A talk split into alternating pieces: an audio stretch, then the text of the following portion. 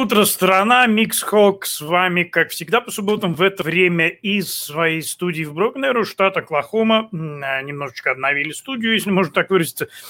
А, доброе утро. Э, всем у нас сейчас 10 утра 0,1 минута здесь, э, на Среднем Западе. Также сейчас, насколько я понимаю, 8 э, часов утра на западном побережье Соединенных Штатов и 11 часов уже, в общем-то, дня э, на восточном побережье. Ну и также я говорю, конечно же, добрый вечер всем, кто к нам присоединился сейчас, там, где сейчас вечер. Добрый вечер, Россия, добрый вечер, Европа, добрый вечер, Грузия, добрый вечер, Израиль, добрый вечер, друзья, где бы вы ни были – а, Испания, Англия, это здорово, что вы с нами, это здорово, что вы присоединяетесь. И э, слушаете меня и мои рассказы о том, что происходит здесь у нас в Соединенных Штатах, да и не только.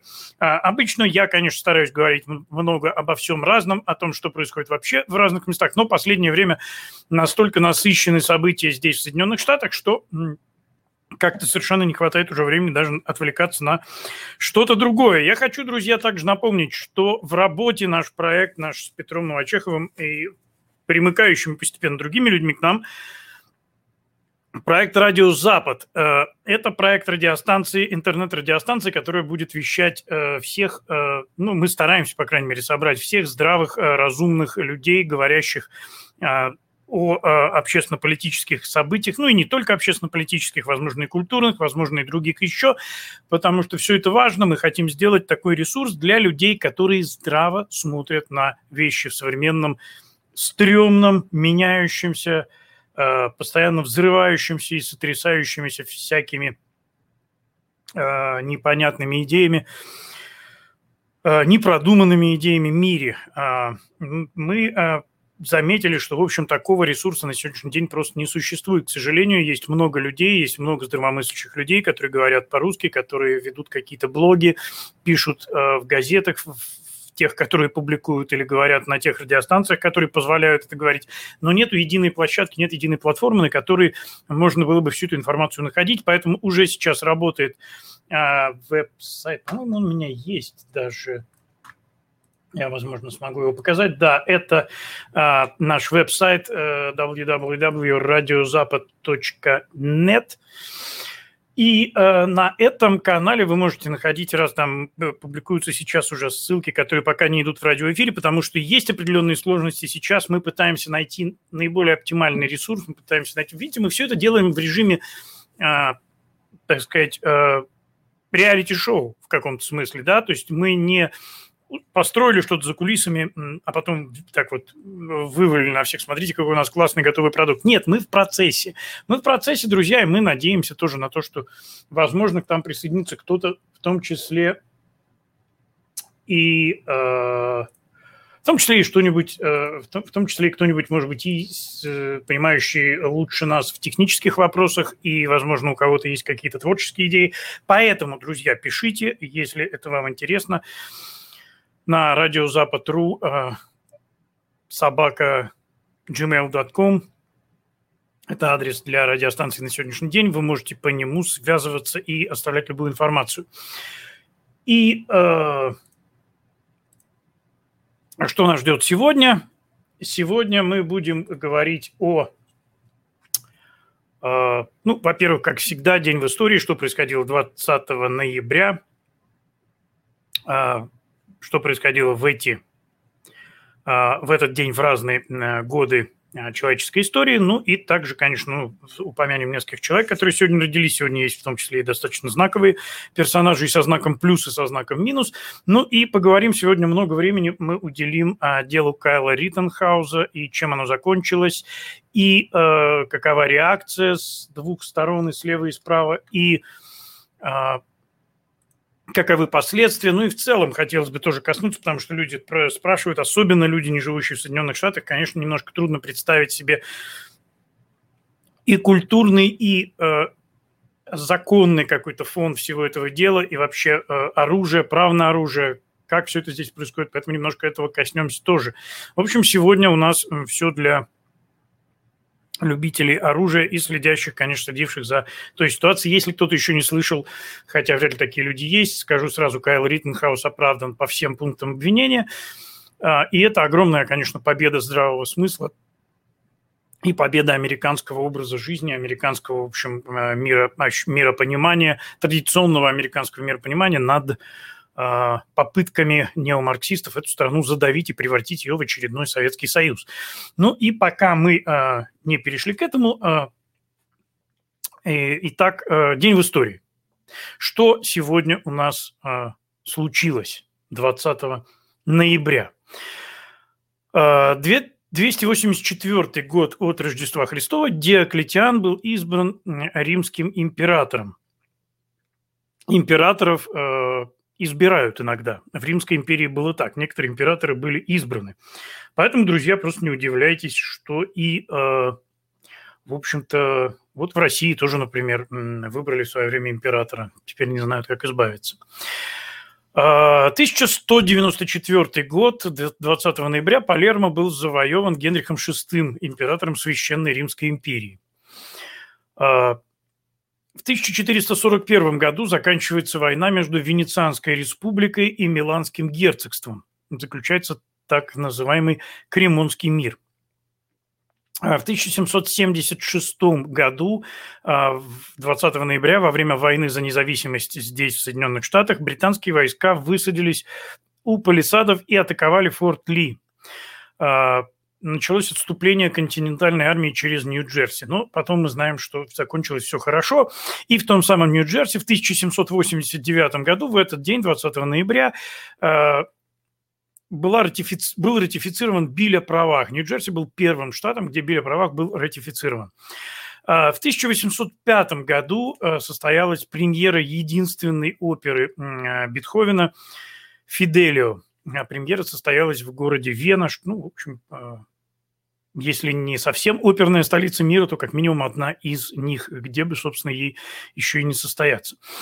А, в 1815 году был подписан э, Парижский договор, еще его называют Второй Парижский договор, который вернул Францию к границам протяженности 1790 года после всех завоеваний Наполеона.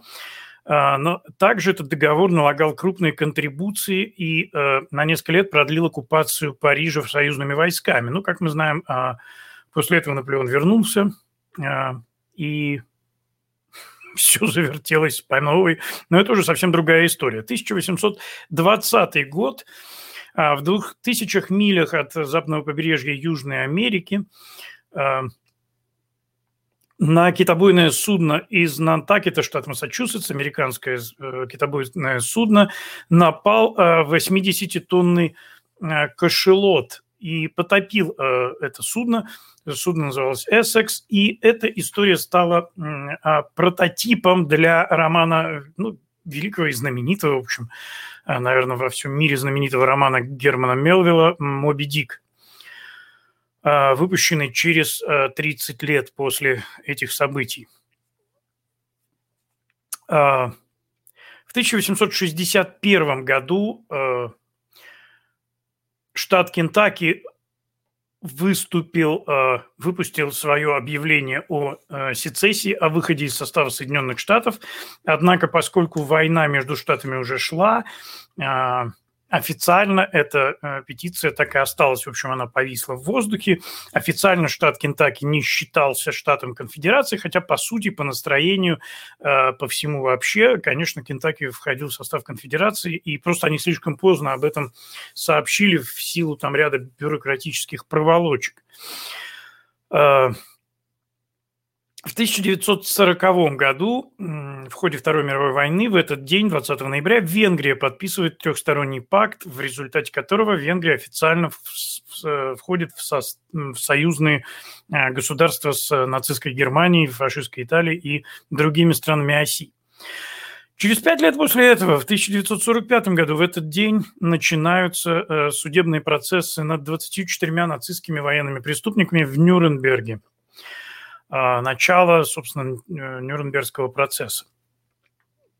В 1959 году, в этот день, а, Организация Объединенных Наций принимает Декларацию прав ребенка. А, ну, слишком много с тех пор изменилось, и если на тот момент это было, в общем, благим, благим событием, то сегодня, конечно, слишком все это перекруч, перекручено, но, тем не менее, было и было, случилось и хорошо. Когда случилось было хорошо, если останется в рамках хорошего, если нам удастся вернуть все в рамки хорошего, а, тогда, в общем, конечно, это э, хорошее решение. А, в 1962 году, 20 ноября, э, официально заканчивается кубинский кризис.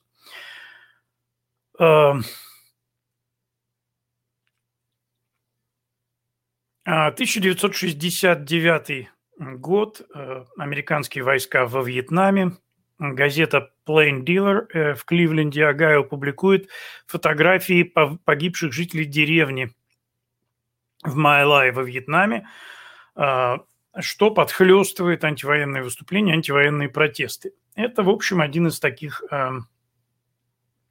достаточно характерных пропагандистских ходов показать проблему одной страны, а, как бы сославшись, да, и а, не показывать всего. Для любого обывателя, для любого человека, незнакомого с войной, с военными действиями, конечно, увидеть а, собственными глазами, воочию увидеть какую любую, в общем, картину, любое поле сражения после боя или дери, там, деревню после зачистки или город после бомбежки. Это всегда шок, ужас, но, к сожалению, это военные будни. Я не говорю, что это хорошо. Просто так происходит любая война, абсолютно любая.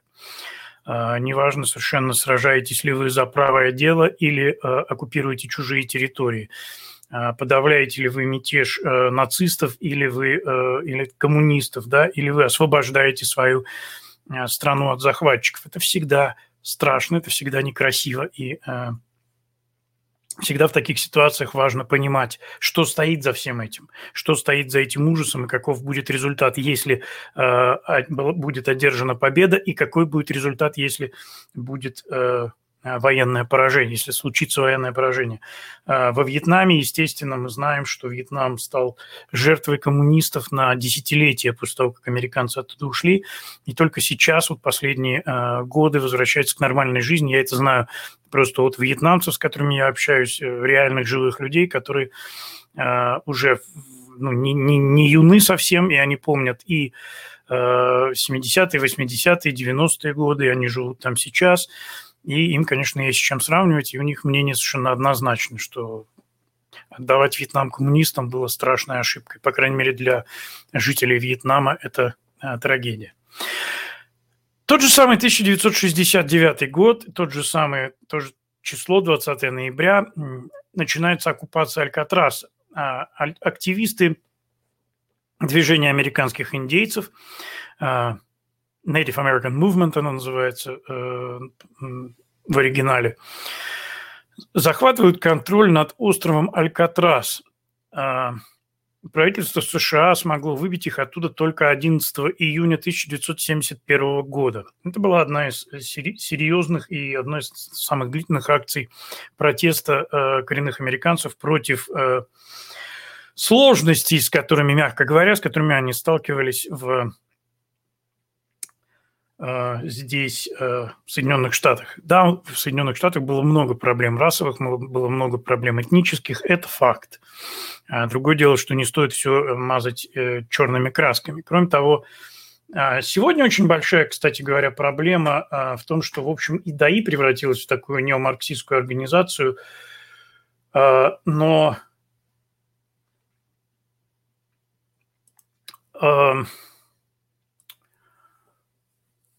на тот момент, когда были еще живы такие люди, как Рассел Минс, например, э, конечно же, они не приветствовали никакой марксизм, и э, движение американских индейцев это было скорее движение либертарианское, нежели левое. Э, продолжим. 1970 а, прошу прощения, я так понимаю, что у нас вышел какой-то небольшой технический сбой, но ничего страшного. Продолжаем дальше.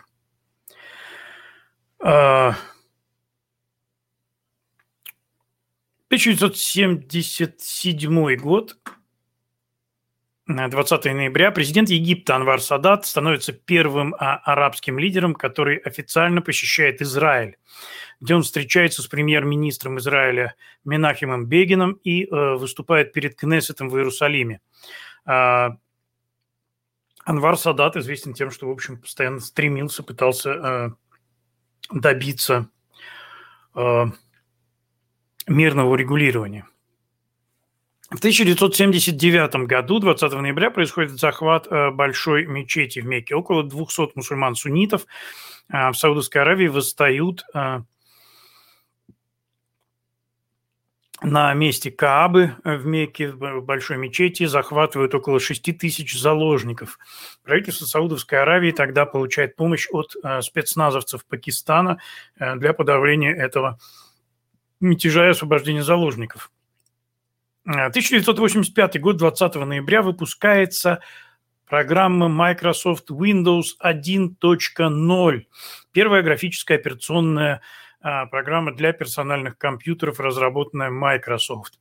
В общем, все, что мы имеем сейчас, это происходит уже как бы вот это уже развитие того самого. А, я, честно говоря, Windows 1 даже не помню.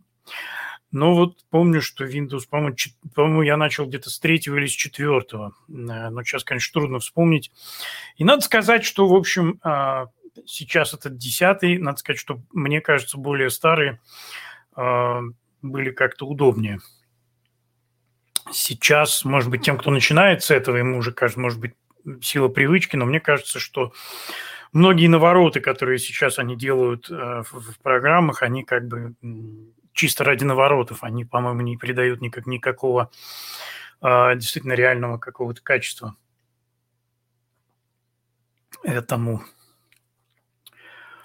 Э, 1989 год, 20 ноября, а, бархатная революция в, Чей, в Чехословакии. А, число протестующих, собравшихся в Праге, увеличилось до полумиллиона в этот день. Накануне их было всего 200 тысяч. В 1990 году а, в Советском Союзе был арестован Андрей Чикатило, самый э, известный, легендарный, наверное, можно сказать, серийный убийца – который был обвинен и признался в 56 убийствах. В принципе, в общем, такой, таких и не только в Советском Союзе, в России, таких и в мире-то, в общем, не так много.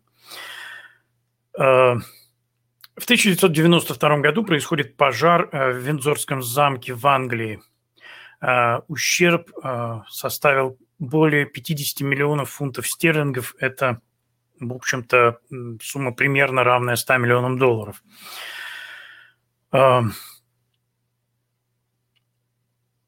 Ну и в 1998 году афганский суд, который контролировался талибами, объявил обвиняемого в терроризме Усама бен Ладена человеком без греха за э, взрывы в посольствах э, Соединенных Штатов Америки в Кении и в Танзании. Вот, собственно, все события на 20 ноября. Ну и поговорим немножко о том, кто в этот день родился, потому что есть достаточно интересные люди, родившие, родившиеся в этот день. В 2007, э, простите, в 270 году нашей эры родился э, римский император Максимин II. Немецкий физик, инженер и философ Отто фон Герике родился в 1602 году. А, нидерландский художник а, Георг Якоб Иоганн ван Ос а, родился в 1782 году. Знаменитая шведская писательница, автор путешествия Нильса с дикими гусями по Швеции, Сёльма Лагерлёв родилась э, в этот день в 1858 году. Кстати, она стала первой женщиной Нобелевским лауреатом по литературе в 1909 году. Э, русская поэтесса Зинаида Гиппиус, она же писательница, она же драматург и она же литературный критик, э, родилась в 1869 году. Американский астроном и космолог Эдвин Хаббл, а, все слышали как минимум про телескоп Хаббл, а, родился в 1889 году. А, русский советский поэт, переводчик, журналист, военный корреспондент Михаил Дудин родился в этот день в 1916 году. Ну, также, в общем, был другом семьи моей, что приятно. В 1925 году, 20 ноября, родился Роберт Фрэнсис Кеннеди, брат Джона Кеннеди, а, сенатор и в какой-то момент генеральный прокурор Соединенных Штатов. И в этот же день, в этот же год родилась а, балерина Большого театра, народная артистка СССР, актриса, хореограф, балетмейстер Майя Плесецкая. Один из лучших советских, российских актеров, театральных и киноактеров Михаил Ульянов родился в этот день в 1927 году. А 20 ноября в 1928 году родились актер, режиссер, педагог, также народный артист СССР Алексей Баталов, а также э, советский российский поэт, э, сценарист, прозаик, переводчик Генрих Сабгир. Российская писательница и сценарист Виктория Токарева родилась 20 ноября 1937 года. Но стоит заметить, что не только талантливые и хорошие люди рождались в этот день. В этот же день, в 1942 году, а, родился американский политик, э, сенатор а, 47-летним а, стажем, человек, сотрудничавший э, с КГБ против интересов Соединенных Штатов и посаженный путем фальсификации в президентское кресло в данный момент Джозеф Байден. Ну и также в этот день, но уже в 1946 году, родился Владимир Гундяев, также сотрудник КГБ, епископ Русской Православной Церкви, патриарх Московский всея Руси, известный под именем патриарх Кирилл. Вот, собственно, про дни рождения в этот день мне кажется несколько забавным, конечно, как интересно получается, что в один и тот же день, э, просто э, я это к тому говорю, что э, есть такая лженаука астрология, когда люди пытаются по дате рождения определить качество человека. Вот мы видим, что люди совершенно разных талантов и разных качеств рождаются в один и тот же день, то есть под одним и тем же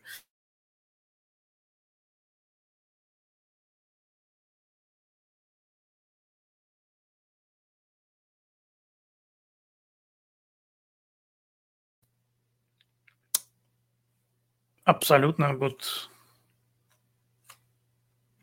никто не застрахован.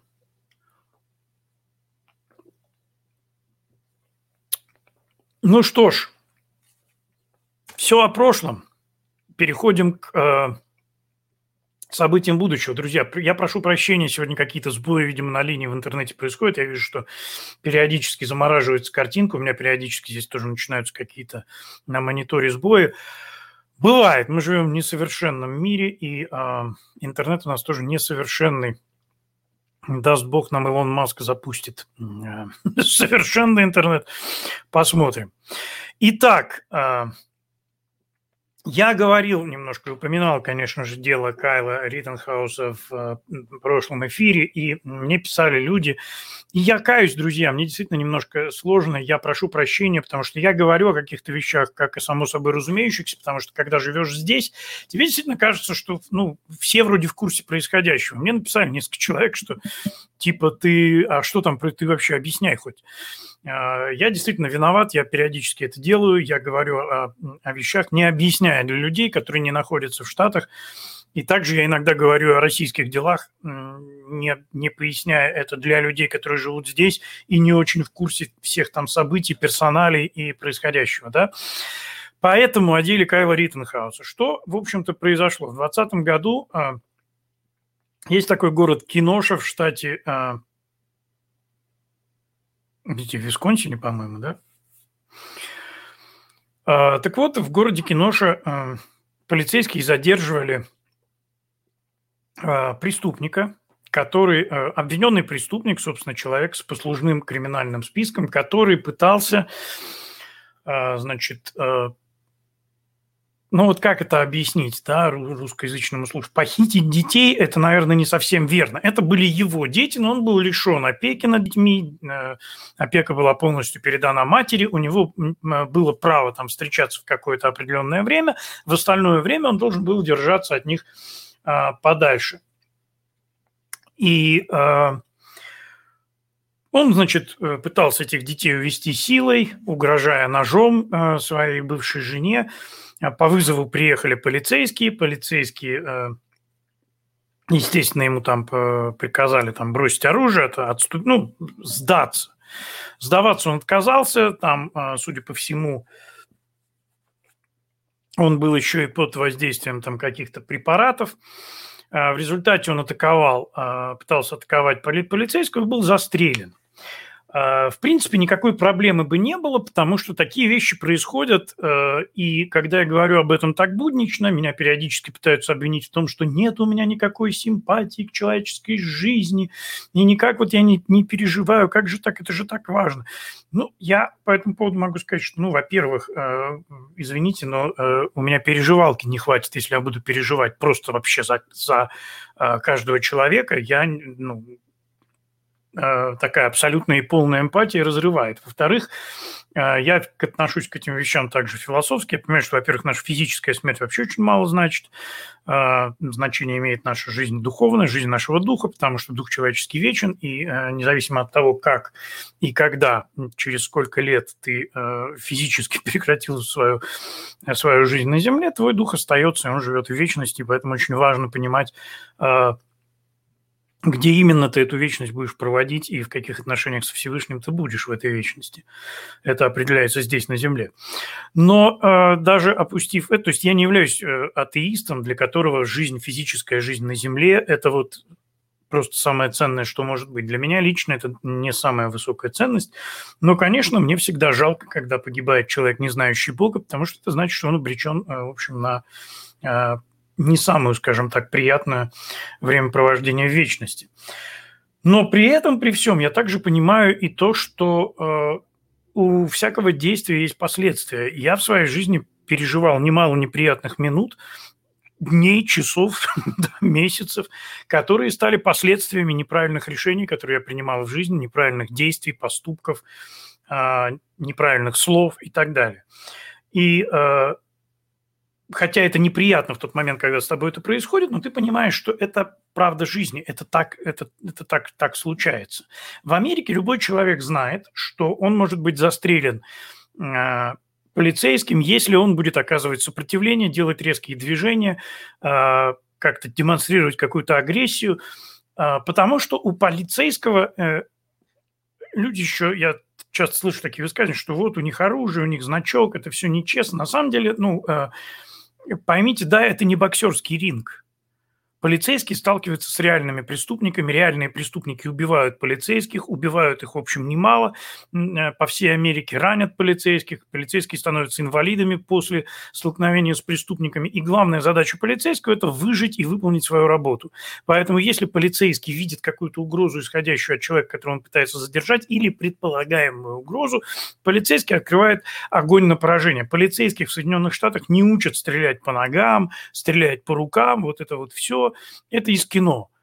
Полицейских, в любой полицейской академии Соединенных Штатов полицейских учат стрелять на поражение.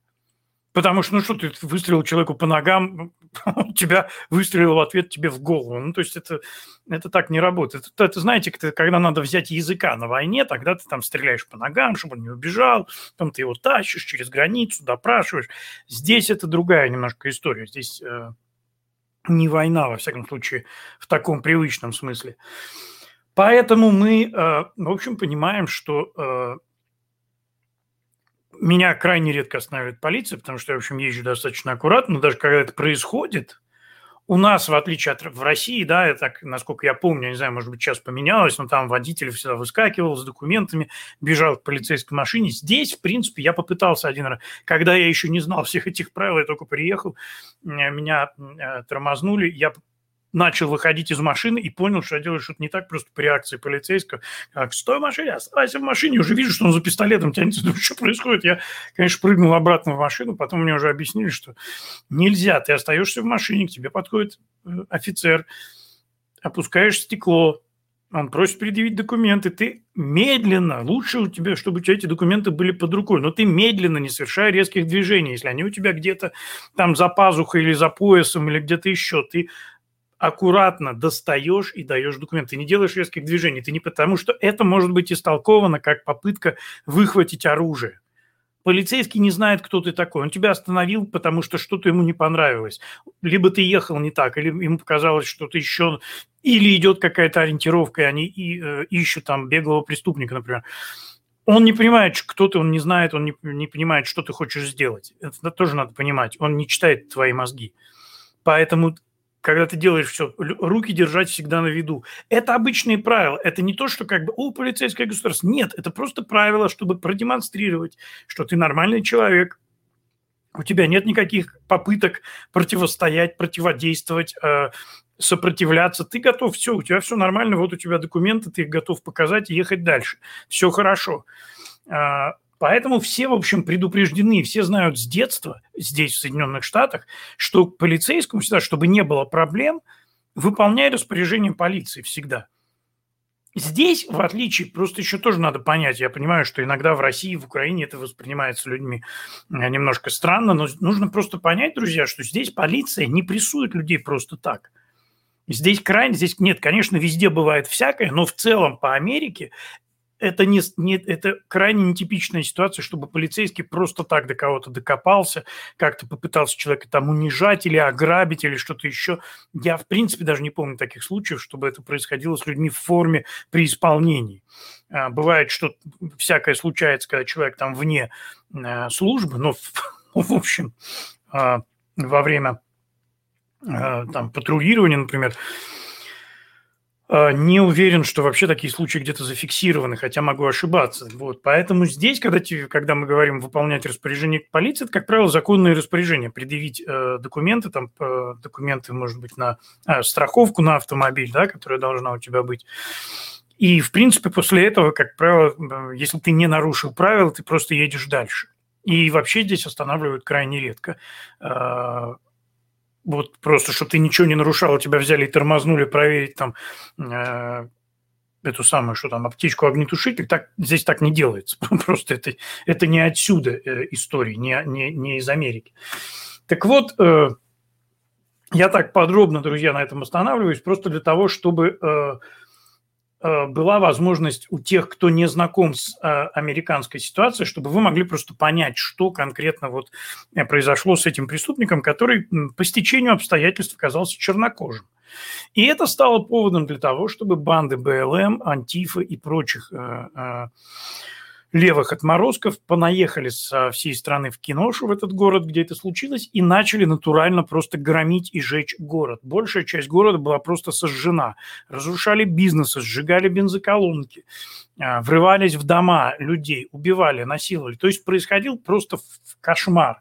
Полиция а, практически бездействовала мы не будем сейчас э, затрагивать, да, просто углубляться, почему э, действия городских властей, действия властей штата, почему они не предприняли никаких действий, чтобы это остановить.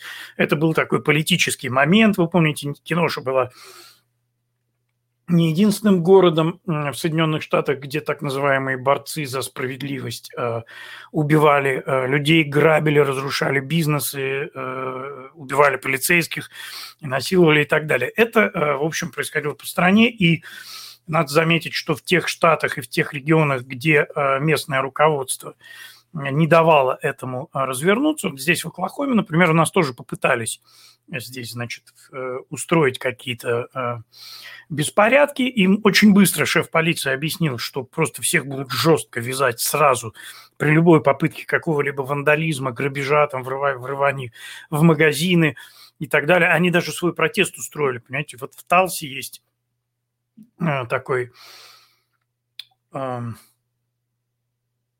ну, э, самый, наверное, большой в городе э, торговый центр, где расположены внутри все, э, такой мол, да, где расположено очень много там магазинов всяких там навороченных, и Мейсис там, и все, все же там, все на свете там, значит, и очень много там из, и ресторанов всяких. И вот они свой митинг протеста решили устроить не где-нибудь, понимаете, не у каких-то правительственных зданий, не у здания суда, а вот именно у этого торгового центра. И, в общем, было понятно, что Просто следующий ход – это э, а, просто, ну, видимо, собрать толпу и как по э, лекалам с э, других городов просто ворваться, грабить э, этот торговый центр. Им было сразу сказано, что противодействие будет жесткое, немедленное и без всяких, значит, э, без всяких расшаркиваний. Поэтому э, протесты закончились не начавшись.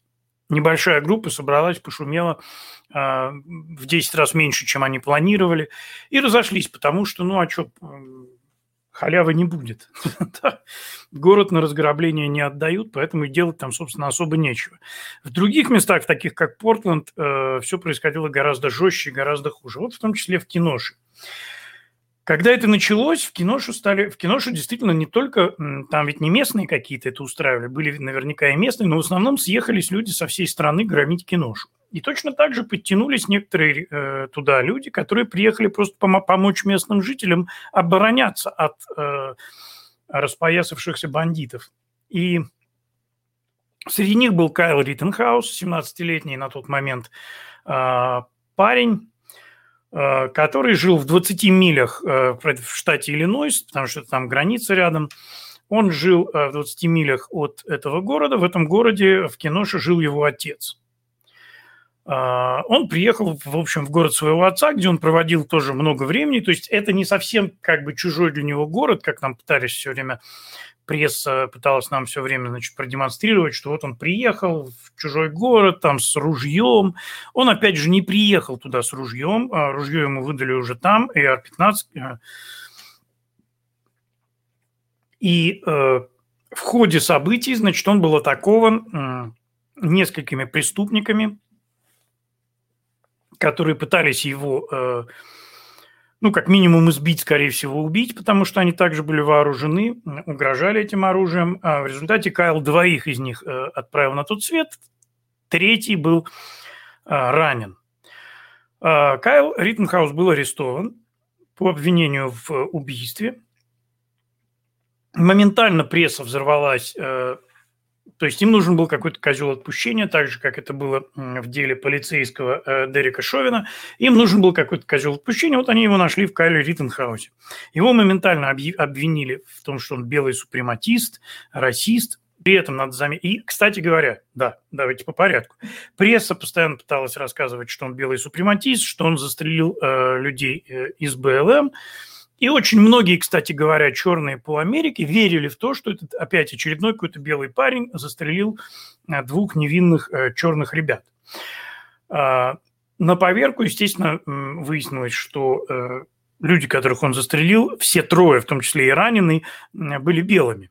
Более того, все трое были признанными по суду преступниками. Один из убитых обвинялся в изнасиловании несовершеннолетней и э, лечился в психиатрической лечебнице, вышел оттуда накануне и, ну, вышел оттуда и приехал в киношу по, подтянуться, видимо. Второй э, был обвинен в домашнем насилии, он избивал свою жену, или, или, я не понял, там, жена или сожительница, ну, суть не в этом. Суть в том, что он ее избивал. Также он был обвинен в том, что по ложному доносу человек, его ложному доносу человек был отправлен в тюрьму, после чего его освободили. А, естественно, а он получил обвинение в ложном доносе, приведшем к тюремному заключению. То есть э, у третьего, у раненого тоже были какие-то обвинения, я сейчас э, не помню, но это, собственно, не, не суть важно, потому что важно вот что. Э, важно то, что э, молодой парень, который, в общем, э, защищался, защищал себя, защищал свою жизнь, э, и убил двух преступников, был арестован и обвинен в убийстве. Э, и пресса стала подавать это как то, что э, некий якобы белый супрематист э, застрелил э, черных протестующих, мирных протестующих и так далее. Э, далее, значит, ему пытались вменить незаконное ношение оружия. Это одно, тоже одна из, э, одно из э, первых э, сообщений прессы, что он вообще не имел права по закону штата, он не имел права пользоваться таким оружием, что в 17 лет можно пользоваться оружием, но не таким. И это тоже была ложь, потому что на самом деле законы штата не запрещают 17-летнему человеку э, э, владеть и пользоваться, хотя он не был владельцем этого оружия непосредственно, ему его выдали, когда взяли его на работу охранником бензоколонки, которую он помогал тушить.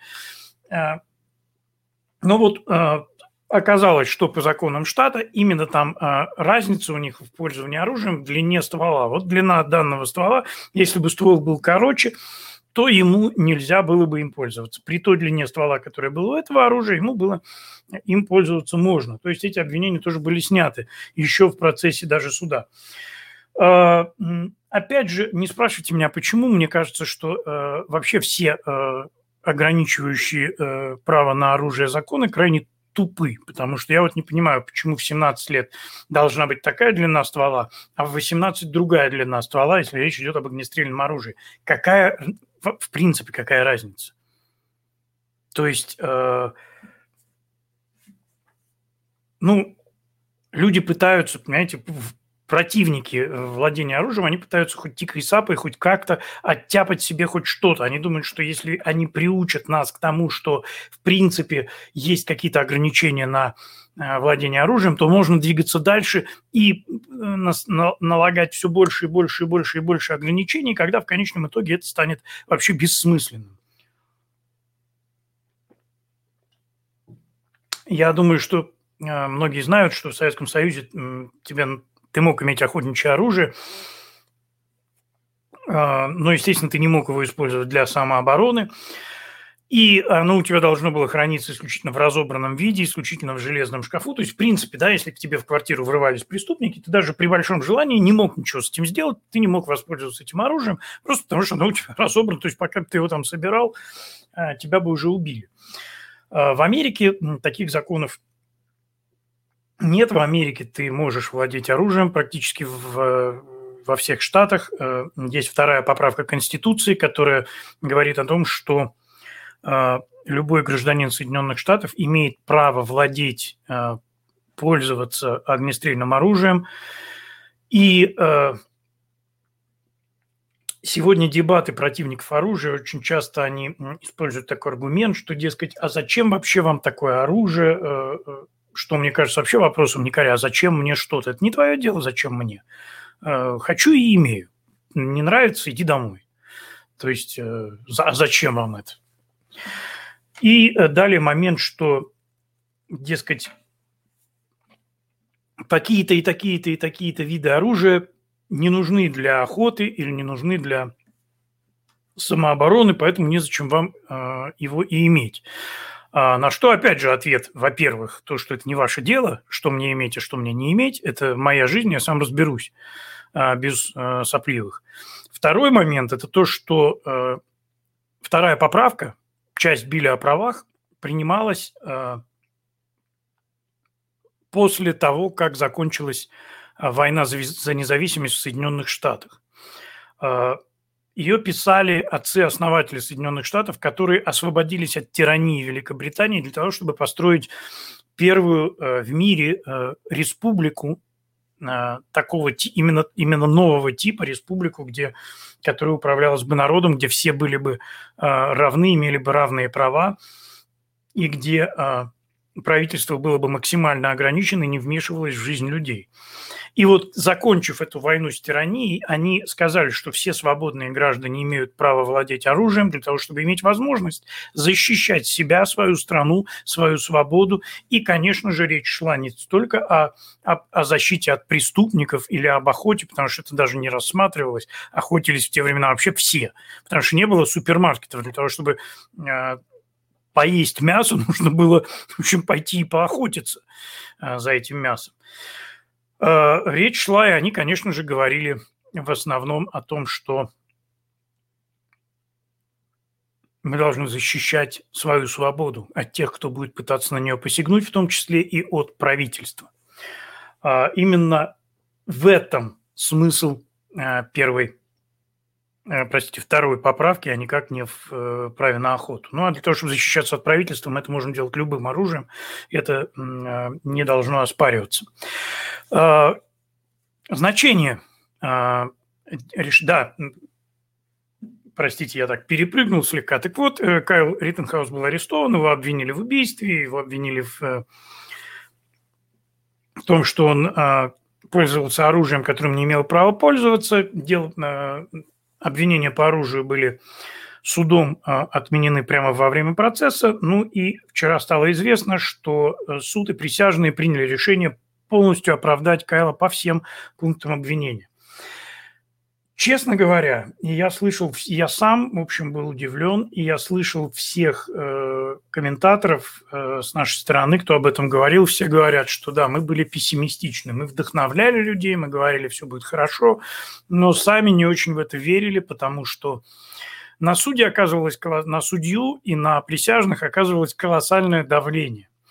А, политики американские левого толка постоянно выступали со всякими репликами, а, которые пытались, значит, направлять и говорили, это, кстати, запрещено законом. Я очень надеюсь, что все люди, которые этим занимались, включая уже президента Байдена, будут привлечены к ответственности по этим э, пунктам, да, то есть они открыто высказывают, то есть э, суть американского правосудия, она не только связана с э, делом Кайла Риттенхауса, это в принципе так, да, то есть нельзя оказывать давление на присяжных, э, нельзя э, пытаться повлиять на их решение какими-то угрозами, какими-то какой-то пропагандой, вбросом какой-то однобокой информации. То есть присяжные должны быть абсолютно, значит, вот полностью им не разрешается смотреть телевизор во, во, во время процесса, да, то есть ничто не должно повлиять, у них должны быть абсолютно чистые мозги от всего, и они должны э, значит, принять решение, основываясь исключительно на законе и основываясь на, в общем, своих, э, на том, что они увидели в этом деле. Но в это, в это же время а, многие американские политики, неомарксисты, э, представители демократической партии, так называемой, которая давно уже не демократическая, выступали, э, публично говорили, что какой должен быть вердикт, и что если он будет оправдан, то это ужасно, и этого нельзя допустить, что все это расизм, все это белый. Какой там расизм? Белые с белыми.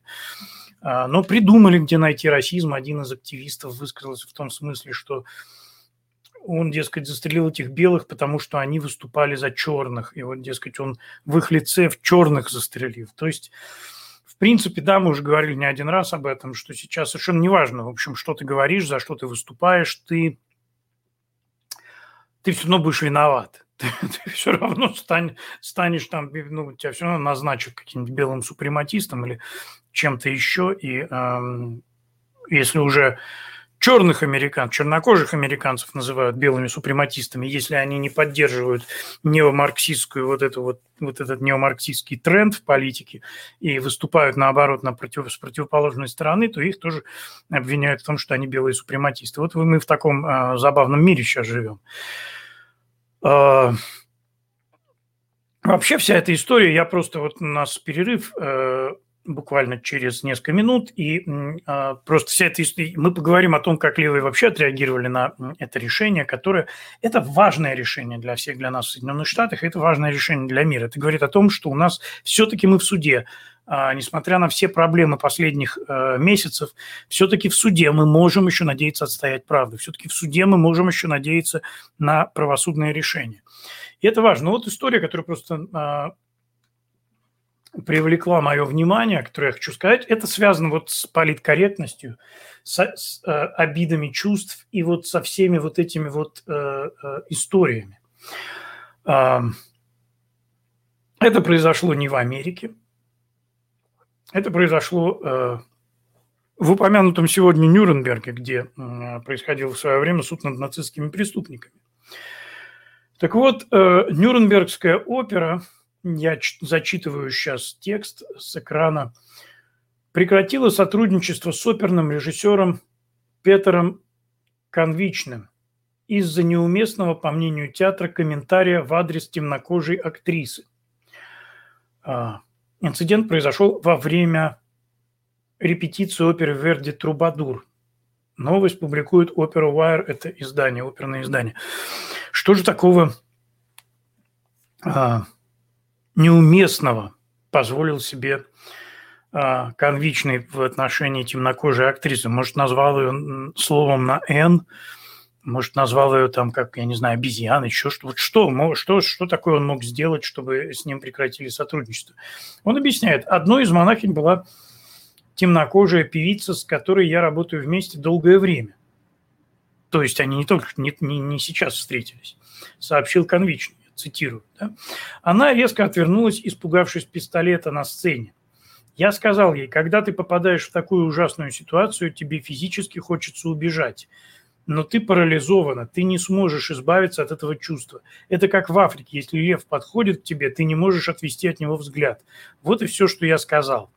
То есть, э, судя по всему, руководство Нюрнбергской оперы посчитало, что в разговоре с, с темнокожей актрисой упоминание Африки является чем-то, значит, как здесь сказано, неуместным.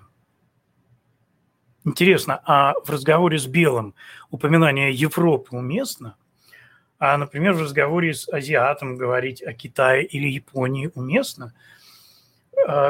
Это просто я привел эту небольшую иллюстрацию. Я не очень, а, конечно же, там в теме происходящего непосредственно вот э, в этом. И просто мне через одного из моих старых друзей эта информация пришла в ленту, я это увидел, посчитал, что это просто интересное вот такое дополнение к тому, друзья, в том числе, о чем мы говорим и сегодня, потому что это вот как раз тот случай, когда нам пытаются навязать какую-то очень странную повестку, когда расизмом может стать все, что угодно, когда неподобающим поведением могут назвать все, что угодно. И словом триггером может стать вообще все, что угодно. А понимаете, да, что такое в психологии, да, вот слово триггер – это некое слово, которое у тебя лично в твоей жизни ассоциируется с каким-то неприятным моментом, поэтому, когда ты слышишь это слово, оно как бы включает неприятные воспоминания, оно включает неприятную какую-то реакцию, и человек начинает там впадает в депрессию, начинает впадает в истерику, или наоборот начинает агрессивно себя вести. То есть вот некое такое слово, которое, его, которое включает какое-то его поведение. И вы знаете, друзья, на самом деле у нас у всех могут быть в этой жизни э, слова триггеры, потому что у нас у всех были какие-то в жизни события. У нас есть мелодии триггеры, да, потому что у нас, э, особенно у тех людей, кто слушает много музыки, у кого жизнь подходит под музыку, проходит под музыку, у вас э, какие-то мелодии, какие-то песни ассоциируются с какими-то неприятными событиями, с расставаниями с любимыми, с, э, с тем, что когда вы получаете известие о смерти э, близких в момент там, прослушивания какой-то песни и так далее, и потом это напоминает. У меня э, трое друзей подряд погибли в тот момент, когда вышел альбом э, группы ДДТ э, «Последняя осень». Э, простите, «Актриса весна» назывался альбом, там вот как раз была и песня «Последняя осень», многие другие. И э, вот тогда мы очень много его слушали и, э,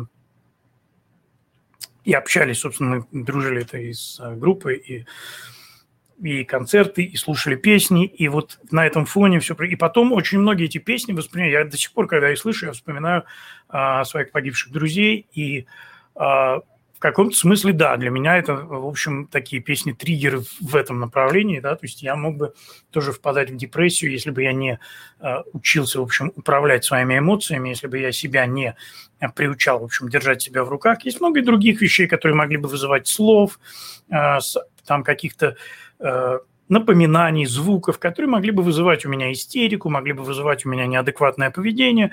Другое дело, что я ну, как-то научился себя контролировать и э, не реагировать, понимая, что люди, которые говорят какие-то вещи, не имеют в виду ничего плохого. Они просто говорят слова. То, что эти слова у меня лично ассоциируются с чем-то э, нехорошим, ну, это мои проблемы, да, и я не, не, не должен перекладывать, перекидывать мои проблемы на окружающих. Я не должен заставлять окружающих страдать просто из-за того, что у меня какие-то клины в моей собственной голове.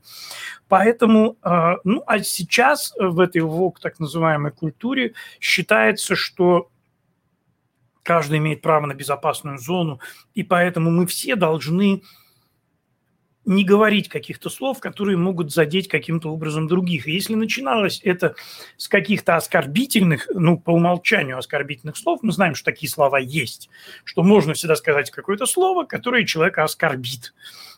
Любого человека в любой ситуации.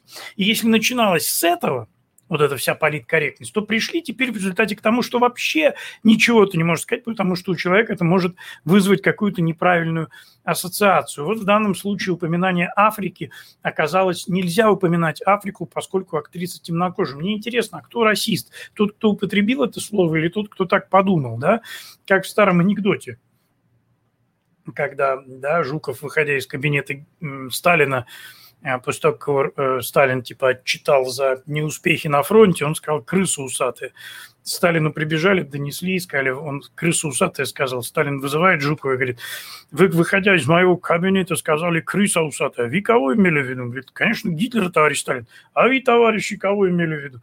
То есть примерно так это и происходит. То есть вы кого имели, вы что, вы-то что имели в виду, да? То есть я ничего такого не имел в виду, а вы почему так подумали? Что у вас в голове происходит? То есть и вот э, здесь примерно то же самое получается, что э, Кайл Риттенхаус защищал жителей города Киноша, э, был атакован э, обвиненными преступниками, застрелил двоих из них, но в их лице он стрелял во всех черных протестующих, говорят нам некоторые. Когда я защищаю себя и... Вообще это тоже, кстати, знаете, в э, Соединенных, я, я знаю, что в Советском Союзе, опять же, были очень тяжелые, наверное, сейчас в России тоже тяжелые, трудно воспринимаемые законы о необходимой самообороне, но в Соединенных Штатах считается, что ты имеешь право себя защищать, в том числе ты можешь убить нападающего, если у тебя есть а, уверенность в том, что э, присутствует, имеет место угроза твоей жизни. И это такой достаточно сложный тоже момент, потому что а,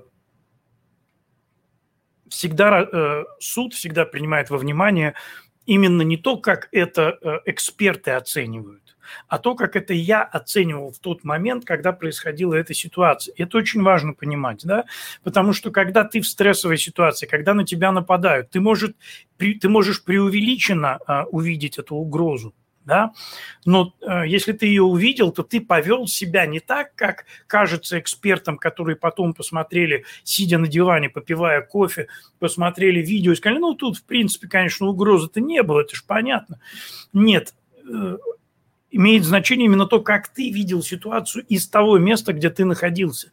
И не всегда, не у всех так э, быстро работает мозг, чтобы мгновенно можно было просчитать все варианты, просчитать, э, насколько опасность смертельна или не смертельна, или ты просто инвалидом останешься. Как правило, в такой ситуации, когда человека атакуют, да еще и атакуют с каким-либо оружием, неважно, а, его ударили в том числе скейтбордом, например, и прокурор там в суде говорил, что скейтбордом убить нельзя, это не смертельное оружие, ну, ха-ха, три раза, потому что железное крепление на скейтборде, удар в висок, и, в общем, до свидос. Тут э, понятно, и случаи такие были на самом деле. А, поэтому понятно, что скейтборд не является сам по себе э, оружием но это не значит, что жизни человека ничего в этот момент не угрожает. Тем более, что а, помимо скейтборда эти ребята были вооружены пистолетами, которые они собирались применить. Поэтому, а, по крайней мере, а, по их поведению это было видно. Это так. Э, что ж, спасибо, друзья. Я к вам вернусь буквально через несколько минут после небольшой паузы, и а, мы продолжим, поговорим о том, какова реакция на решение по делу Кайла Риттенхауса. Никуда не уходите, а, самое интересное еще впереди.